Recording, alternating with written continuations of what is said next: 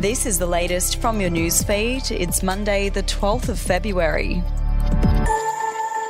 Dozens of people have fallen ill at a popular Adelaide sporting arena, sparking a major public health emergency and a safety review.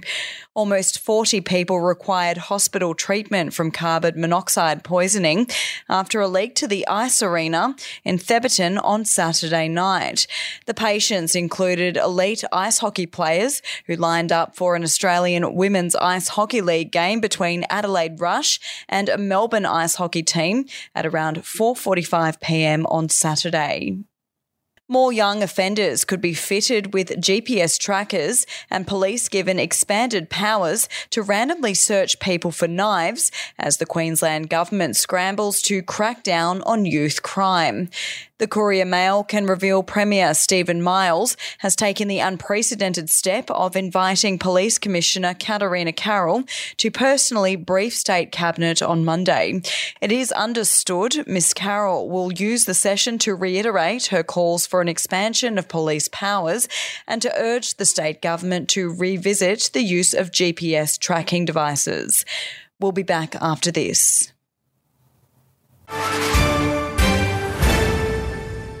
News doesn't have to be boring. The Brits have given Prince Harry a new nickname after yet another tell all interview. Oh God, is it the Ginger Whinger?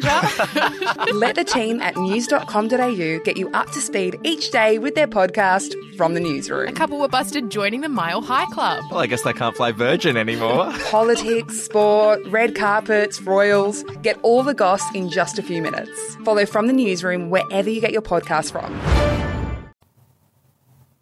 A new study has found pregnant women are too reliant on multivitamins instead of eating a balanced diet in their second trimesters. The pilot study, led by University of the Sunshine Coast health researcher Linda Gallo and Mater Research Associate Professor Shelley Wilkinson, warns this over reliance could have potential harms during pregnancy. The study, which surveyed pregnant women at a Brisbane hospital in 2019, found nearly 90% of the participants reported using supplements in an effort to meet dietary intake guidelines for folate, iodine, and iron. And it's official, the NFL has landed in the heart of Sydney. On American football's biggest day, Super Bowl Monday, a Sydney Harbour Cruise watch party for guests, dignitaries, and athletes will become the first fully endorsed NRL promotion ever held in Australia. And it's led to immediate suggestions that a fully fledged NFL game could be played in Australia, most likely in Sydney, by 2026. The landmark day on the harbour comes a fortnight before the NRL invades America for its historic doubleheader on March 2nd in Las Vegas. The podcast Faith on Trial looks into Hillsong, both in Australia and the US, and takes both the listener and hosts on unexpected twists and turns in the story of Brian Houston and the Singing Preachers. There are two incidents involving Pastor Brian. The Australian journalists uncovered a litany of alleged criminal behavior in the megachurch. Financial gifts were being given to the leaders of the church. Listen to Faith on Trial Hillsong ad free on Crimex Plus on Apple Podcasts today or wherever you get your podcasts. We'll have an update to your newsfeed tomorrow.